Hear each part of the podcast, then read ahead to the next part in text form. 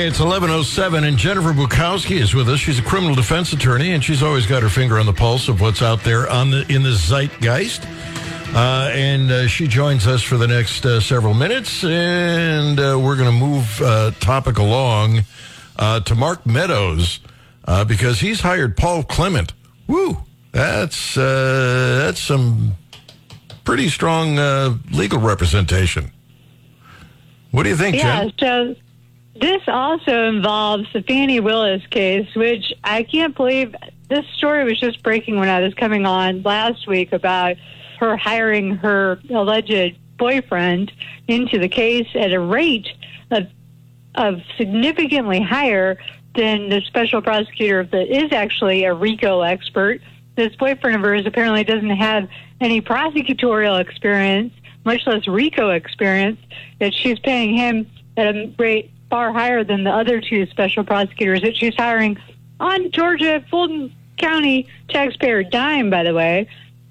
Now, Mark Meadows has hired Paul Clement, who is like one of maybe the top Supreme Court lawyer in the country, very highly respected. He's gotten some big wins, including the Bruen case, the New York rifle and pistol case here recently um, to ask for the 11th Circuit to rehear his uh, argument that, look, I was a federal officer at the time of this uh, alleged criminal conduct that she has indicted me for. And uh, under the statutes, you need to remove this case to federal court.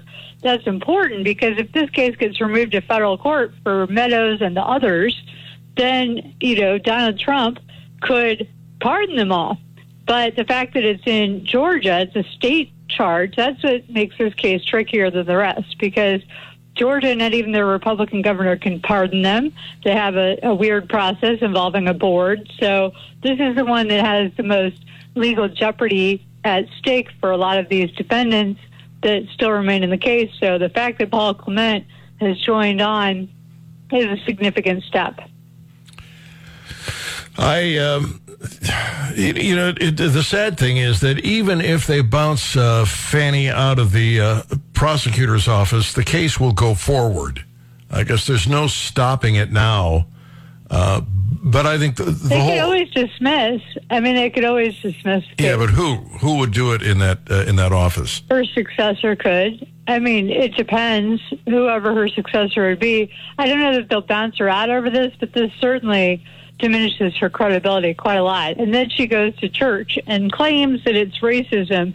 Why are they only bringing up one of these three special prosecutors? It just happens to be the black one. It happens to be the one that you've allegedly been having this affair with. That's why, Fani. Hello, you know it does. So it's kind of ridiculous. And kudos to Roman, co-defendant, uh, former Trump attorney who was indicted with him. That legal team is the one that uncovered divorce documents supporting these allegations. And Fani Willis has been subpoenaed to testify in that divorce trial as well. So things are heating up down in Georgia in a good way. Well, I don't. I don't think it. Uh, I think it does much for uh, for Donald Trump or uh, his people. But I, I'm not a big fan well, of RICO good. laws at all. Uh, Me neither, especially this one. I mean, this one is insane. We have we have the Unfair Merchandising Practices Act here in Missouri, which I'm not a big fan of either because it's so vague and it's basically whatever the Attorney General thinks is unfair, they can file a lawsuit over it. But at least it's civil. This Georgia thing, you read this 90 some count indictment, which I've got printed out here. They're looking at conduct all over the country, and it's just like got nothing to do with them. Why Georgia tax dollars should be devoted to this. And this is what Paul Clement uh, pointed out in his brief for a hearing, and something that the uh, one of the judges said when they denied the removal. They said, "Well, look, Congress needs to fix this immediately and make it clear that former officials are covered by this, because otherwise, it's just going to be open lawfare anytime you know the administration changes parties. Every single official is going to be subject to this kind of liability from every local prosecutor that we have in America, and it's just going to be open season. And there are plenty of prosecutors that are re- willing to put a feather in their cap and go out with some kind of vague law like this RICO law, like Fani Willis is doing, to make a name for herself. Like, what business is it of hers, like a locally elected official like that to take down a major presidential candidate that Americans want to vote for. She wants to put him in jail. I mean, it's it's uh, it's nonsense. It's nonsensical, and so that's what Paul Clement is warning about in his brief. And I think that with him on board, especially, there's a good chance the Supreme Court takes a look at it as well if he doesn't prevail uh, in getting an en banc re- review at the 11th Circuit. Have the Democrats opened Pandora's box with these attacks on on uh, Donald Trump?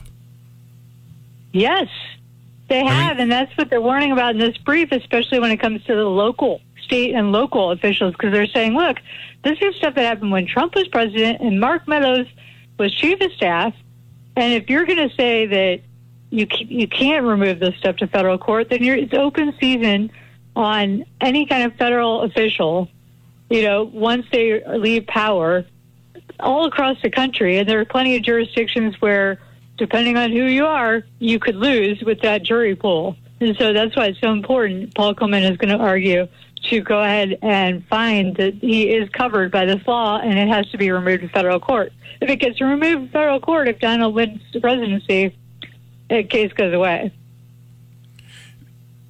if if pres- if Donald wins the presidency, the case goes away. What if what if Trump loses, but the federal court rejects yeah, or uh, I'm saying I'm sorry accepts Clement's argument? It still goes away, doesn't it? If he wins the presidency, he can make the federal cases go away. Oh yeah, but yeah. this isn't a federal case. The other state case is such a nonsense case over hush money payments to Stormy Daniels in New York that it's laughable. Like the legal experts, including me, we're not as concerned about that. Up until now, the big concern has been Georgia because there's no, you know, there's no safety valve with the pardon power because uh, it's at the state level, and the governor couldn't even do it. So it's been really concerning. But the thing is, yeah, this is just they aren't looking very far in the future when they're weaponizing the Department of Justice or their own state criminal justice systems in this manner because if they can do it, we can do it. And so what? it's not very thoughtful of them to do that because then we have chaos and we have a banana republic, and apparently that's what they want with the border and everything else. If the Republicans in Georgia change their RICO law, suppose they, they have a meeting uh, next month and they change the RICO law so that it doesn't have any teeth, does that kill the case? Well, that's a good question. I'd have to look into it because I know, like, if you change the law, it doesn't apply. There's ex post facto, so it can't apply retrospectively as a defendant's right. But the government doesn't have the same constitutional rights that defendants do. So the legislature probably could do something that's favorable to the defendant that applies ex post facto um, so that's an interesting that's an interesting argument, and I also think they could do something to fix the pardon thing with their the way that's set up as well. Um, but I haven't heard any talk of them actually making that happen. Well, I think the RICO laws leak. I think they're terrible. I think they're they're used inappropriately. I think right. if the state of Georgia changes those RICO laws, then this whole thing can go away and it should. Uh, uh, you know, I look at what they've done to this guy, dragging him from courtroom to courtroom, doing everything they can. And, and I was talking about this earlier. It could be that they they expect Joe Biden to drop out at the state at the uh, convention for the Democrats, put somebody else in after egging Republicans on to making Trump their candidate, and the Democrats prevail again. Uh, it's entirely possible. It yeah, and they want to put Donald Trump and his family in jail. I mean, that seems to clearly be the level of the Trump derangement syndrome that we're seeing here. They actually want to incarcerate them. And if what that would do to the fabric of society, if we have another heads up between Joe Biden and Donald Trump, if it's close, if it goes the wrong way and they end up jailing the Trumps, who's going to want to run for office again? And who's going to believe in our system of voting it's it'll be sad to see. And so they should be ashamed of themselves for bringing these ridiculous things when they have all kinds of crime in Fulton County, Georgia. That's where Atlanta is. That's what her duty is to those people to provide public safety by going after the bad guys that are making their community less safe, not by wanting to make herself a national news story by taking out a presidential candidate with her boyfriend and using that money, by the way, to go to fancy trips like Napa Valley it's ridiculous. It's really sad. The the thing with the Fani Willis hiring someone inappropriate reminded me about good old Kim Gardner hiring that former FBI guy that had been let go from the FBI for bigamy and had all kinds of problems and was lying uh, under oath about whether he had taken notes or used a camera and all that. Remember that? Like, Yeah. what is the deal there? Isn't that kind of interesting that they hire these friends or whatever? I, know suppose people Fani Willis. all, you know, political offices like that, they're all a little crooked when they are able to bring in their friends and make them richer. But it's a real problem when you have a relationship with them. So if that's really the case here with Fani Willis and this um, attorney, Nathan Wade, that's a real problem for her. I wonder if George Soros supported her too. I don't know. Listen, I'm up against the clock. Uh, I got to take a break. When we come back, E. Jean Carroll, uh, another another civil case with Donald Trump. We'll talk about it with Jennifer next on the Gary Nolan Show. It is 1122. Don't forget tomorrow, Secretary of State Jay Ashcroft is going to be with us. We'll talk to him uh, about uh, the March uh, uh, election for the Republicans uh, uh, instead of Yeah, caucuses. Caucus. caucus like Iowans. yeah. Uh, are you are you going to caucus? I am, yeah. It's at, oh gosh, I don't have it pulled up, but Mike's wife will gave me the information and where you've got to be, and you've got to, doors open at one time, the caucus starts at, I believe, like 10, and then you get in there and you get your groups just like they do up in Iowa. So I think it should be fun. I'm going to go give it a try. All right, sounds good. Listen, and uh, delegates to the convention for the state are selected there, and at the state one, they're selected for the national one.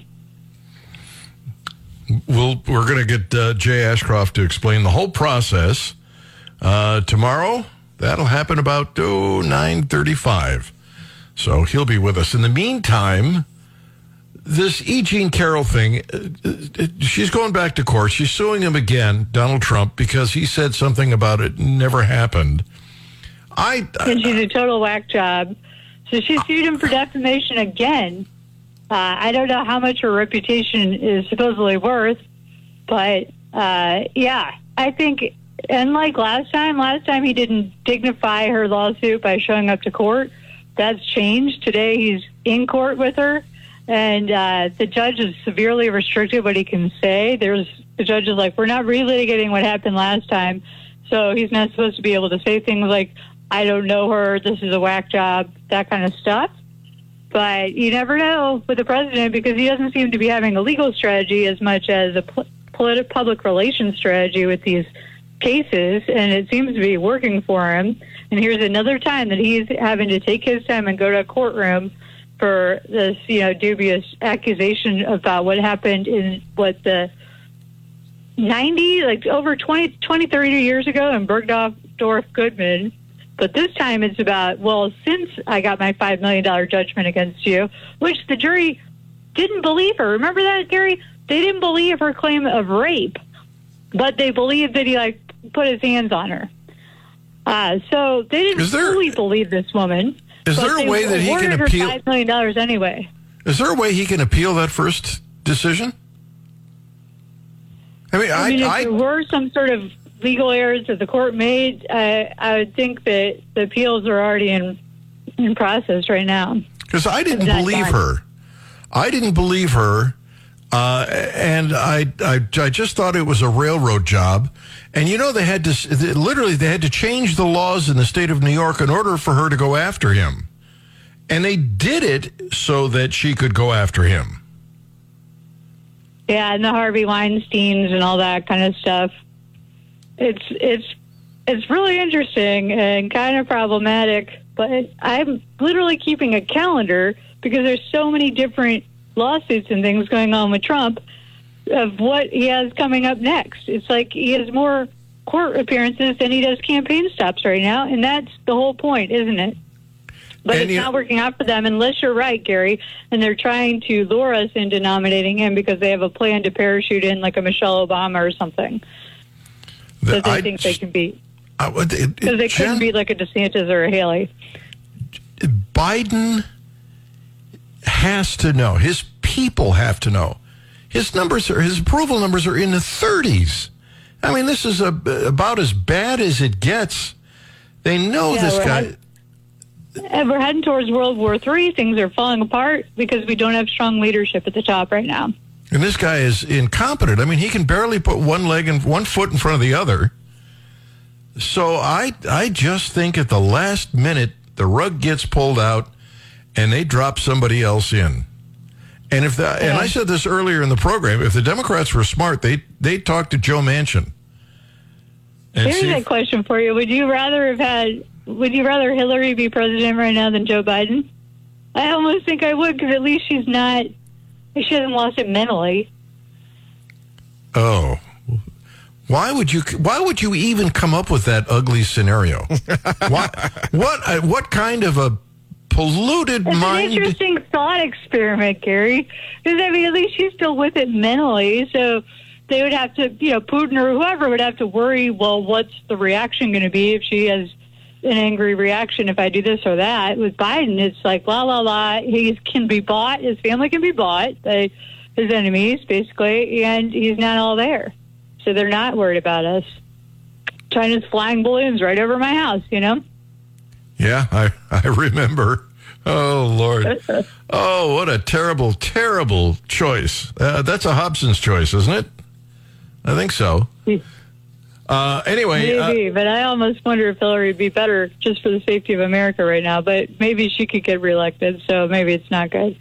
We shall see. But she won't be her that they parachute in. We know that. I, I don't believe this. Uh, somebody just snuck a phone call in on Hillary. How did. I, I I got I got to take this and find out what he's. Because he was quick on the draw. Dave, good morning. Good morning, Gary. Are you going to Yeah, uh, answer so- Jennifer's query? Yeah, no, Hillary, no. The problem is, yeah, Hillary could talk, she could walk, but the point is, their policies are all the same. That's the problem. So, heck, does it really matter who who gets in there? Their policies are all the same. So, might as well leave Joe in there. They can blame everything on Joe. I mean, that's what's going. on. That's what's going on. Yeah, probably the difference between Biden and Hillary is she would do it on her own, uh, but somebody behind the, uh, you know, behind the curtain has to pull his strings. Yeah, that's what's going on. And he could drop at any moment. We'd have Kamala. Man, you are just really trying to make me sick today, Dave. Thank you for the call.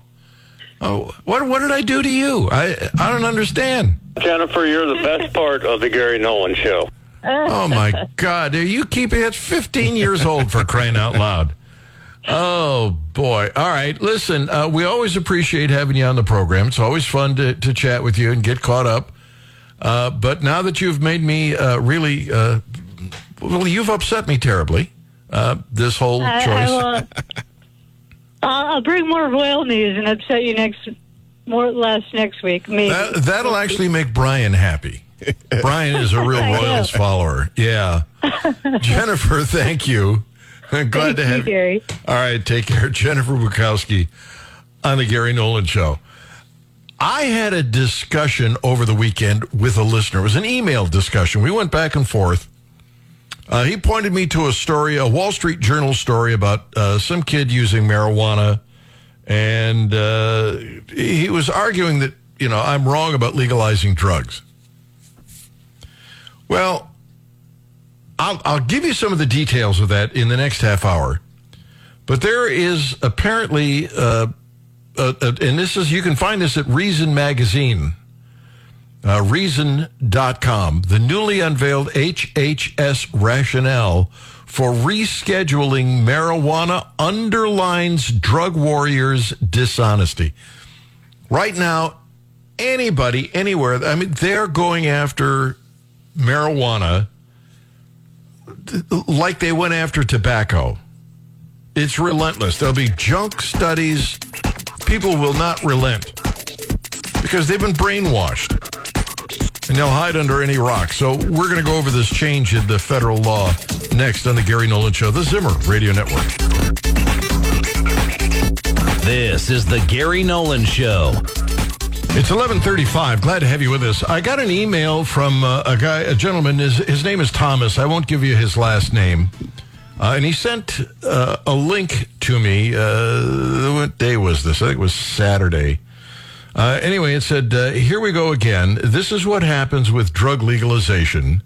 You're going to create an entire population of virtually non-functional psychotic addicts, mostly young." And who do you think is going to pay the bill for their physical slash mental health care? You and me. He's arguing that, that my position, the libertarian position on the war on drugs, is wrong. And that somehow the entire country is going to be addicted to drugs. And that just, it, it just, it doesn't make sense. It's just, it's pure nonsense. Um, and, and I pointed out to him that it isn't the job of the government to protect you from your own uh, behavior. Uh, you know, if you think that it is, if you think it's the, the government's job to protect you from your own behavior, then let's let the government outlaw sugar uh, because that leads to heart disease. And who will pay for that? Uh, you, uh, will you start, you know, then I asked him if they legalized marijuana or drugs, would he start using the drugs? Uh, it's never you'll do it. It's always the other guy will do it. That's the argument that I keep hearing from drug warriors. Part of the problem here is we've been brainwashed. We've been hearing about this for more than most of my listeners have been alive. This started in 1968 with Richard Nixon, and it just gotten worse ever since. We've spent over a trillion dollars on the war on drugs. And we have about the same percentage of drug users in this country today that we had before the war on drugs. So clearly, this has been a waste. Um, and, and, then I, I pointed out that I would rather a drug user abuse themselves than see the police die in a raid or a child get shot over a turf war. And I sent him to a website, leap.cc. I don't think he went there. He said, uh, points well taken. I think you may be vastly underestimating the human consequences of making addictive drugs available. There are 140,000 deaths a year due to legalized alcohol, 480,000 deaths a year due to tobacco. And we're going to add to the addiction uh, with drugs? So, in other words, he wants to bring back the war on alcohol? I mean, this, I don't blame the guy. This is what you've been indoctrinated uh, into after decades of war on drugs. And it is a very profitable, on both sides, uh, uh, war. It means that the drug dealers get more for the drugs and it means that the government gives out more money to fight them. Everybody is making money except, you know, us. So, you know, eventually, uh, the you know the back and forth ended, and I, I don't know if I convinced him or not. But there is now a change in the war on drugs. Uh, the newly unveiled HHS rationale for rescheduling marijuana underlies drug warriors' dishonesty. They've known for years that there are medical benefits to marijuana. They, they're dropping it from a Schedule 3 to a Schedule 1 drug. You know, what's really sad here in the state of Missouri is that we now have a constitutional amendment so that even if the federal government decides eh, we're just going to stop this. This is this has been wrong from the get go. We're stuck with these rules on our Constitution, making it very profitable for just a slim few. but they've known that there were medical uses for for uh, the uh, the THC and and uh, it's it's it's ridiculous to assume that the government should tell you whether or not you can self medicate. And it, it, you know, if if you're not going to use it, I guess you don't have much to worry about. But we always hide behind other people will do it. We're so terrified that other people will do it, and we've been hearing this stuff forever and ever and ever, uh, and it doesn't pan out. Trillion dollars on the war on drugs to end up with about the same percentage of the population using them. I don't see where that's a particularly good investment.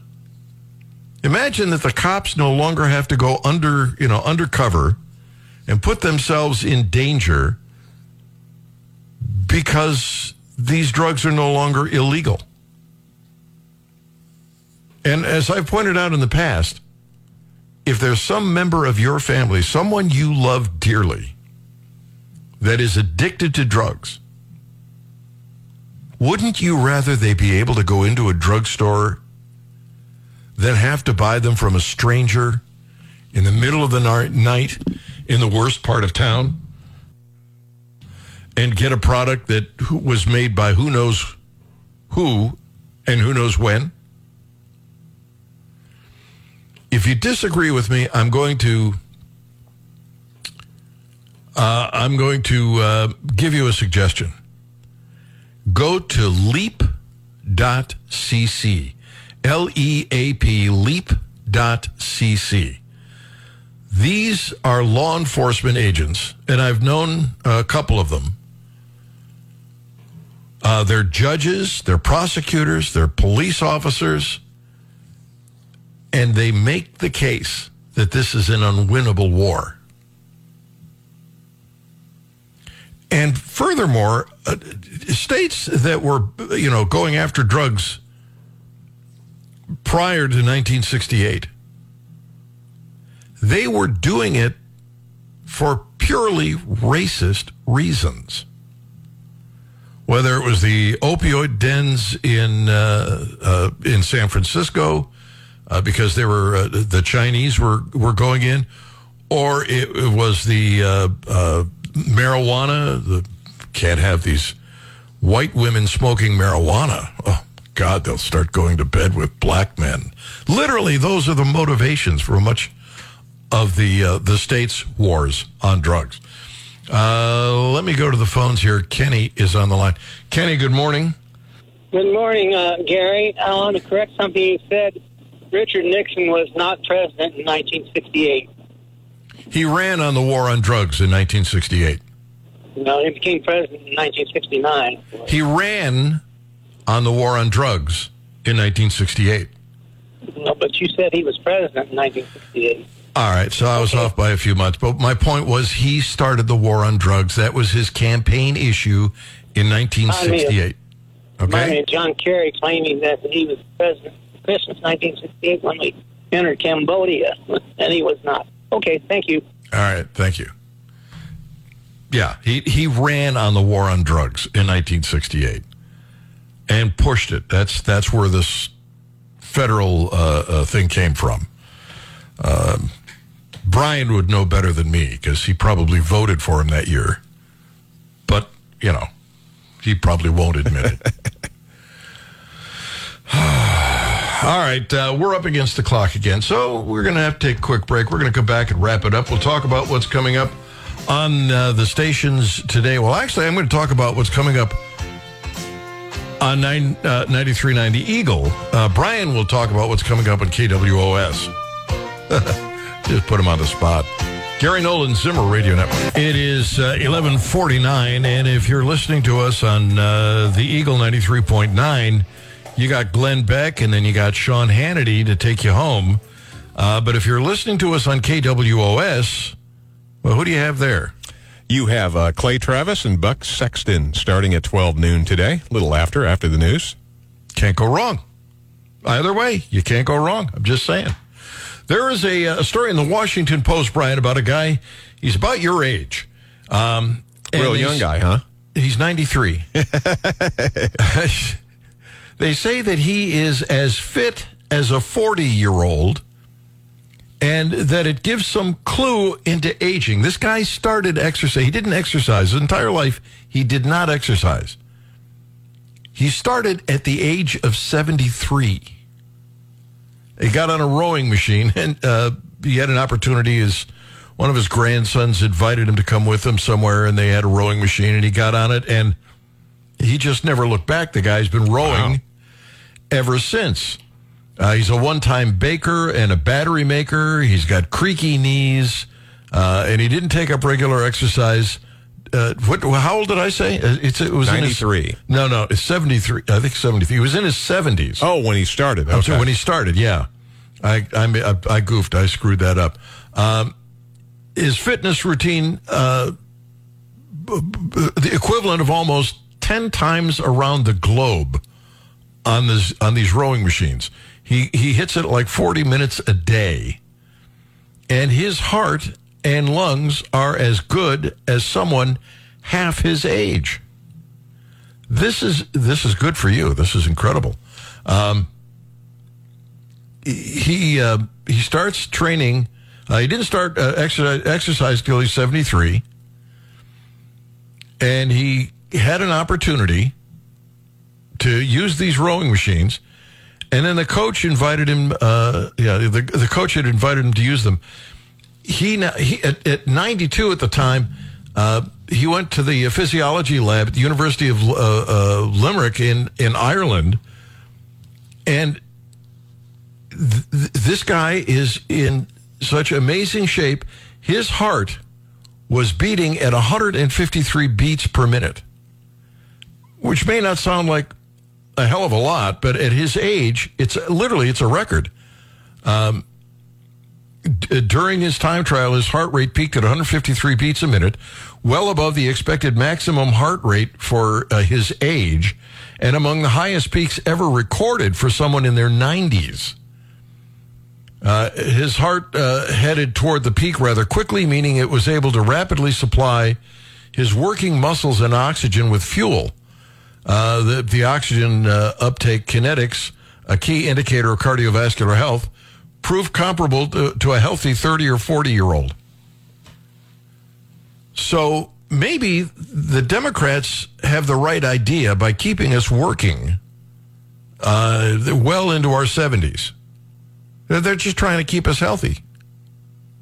You know, as opposed to being retired and spending your time, uh, you know, on the Stratolounger. No, no, uh, we'll just tax you and work you to death, and and then uh, you'll you'll be better off for it. Wow.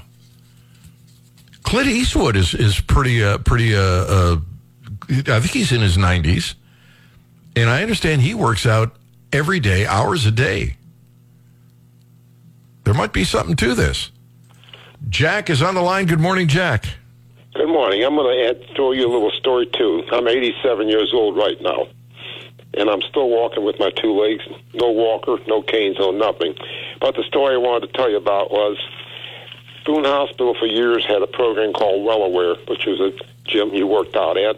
Did that for about 10, 12 years, and then they shut it down. Then I had to have open heart surgery. I had by- bypass. And when my cardiologist, I was in my 70s when I had this surgery, and my cardiologist afterwards said the surgeon told me that when he opened you up, your heart looked like the heart of a 40 year old man. And I was over 70 at the time. Wow. So it's just proof that you go on a regular exercise program. I was going three days a week, and then I go out to the Arc now about twice a week because of my age. But don't sit on your duff when you hit hit 75 or 80. Stay at it, and you'll still have a little bit of life left. So I just wanted to pass that on because I was impressed about the fact that what the surgeon said after he did the triple bypass on me. That my heart was that of a about a 40 year old man. So Wow. at the time I was over 70. So I just wanted to pass that on to your listeners, Gary. Well, bless you, Jack. That's a terrific story. It is. Thank you. All right, take care. Glad to have you on the Gary Nolan Show. Wow, there's hope for us yet. We just have to join the gym. Don't people sweat when they do that, Brian? I'm guessing they do. Oh, Yeah. I, I, I don't do sweat. no. No, no, I, I don't. I don't do sweat. I don't know. There's, uh, I, I, there's an instinct to live as long as you can, and I understand that. But there's also an instinct to enjoy your life while you can. And I think, uh, you know, maybe you don't go to your 80, maybe you, you die at 75, but you enjoyed yourself for 75 years. Uh, Does that make sense? It does. Sure. You know, uh, yeah, I shouldn't eat, you know, refined carbohydrates, but they're good. I enjoy eating them. So every once in a while, I'll You go out. you just shouldn't overdo it. That's that's the key. Yeah, and but you can I- have uh, sweets once in a while. You know what I've been eating lately? I, I this is really strange because it's different for me. I get these bags of romaine lettuce and chicken strips, and I got this olive oil salad dressing. Mm-hmm. And man, is it good! Uh, and I, I'm usually I'm pretty much a, a a meat and potatoes kind of guy, although I've given up on the potatoes. But I am enjoying the hell out of this. It's it's uh, almost the Mediterranean diet, uh, and I did Atkins for years, and and lost a ton of weight. But this seems this seems more fun, and I'm I'm it just feels healthier. I don't know. Ah, chicken strips, salad. It's just nobody nobody in my family would believe it. Uh, it just it would it would not be uh, plausible. They wouldn't think. I mean, because after all, I'm Mr. Atkins. All right. Uh, listen, we are uh, fast running out of time. The caucuses in Missouri, this is new for us, but we're going to have the Secretary of State, Jay Ashcroft, on the program tomorrow. And we'll get him to explain because there's, there seems to be some confusion about how this is going to pan out. So we'll have him come on board and uh, and talk about that. But there's more because today the House Rules Committee is going to debate on a rule uh, for a resolution to hold Hunter Biden in contempt. Uh, so we've got Mark Tapscott coming on the program. Mark is with uh, Epoch Times, and uh, he's going to be following this, and he'll give us a blow by blow. Hunter was supposed to show up for closed door testimony.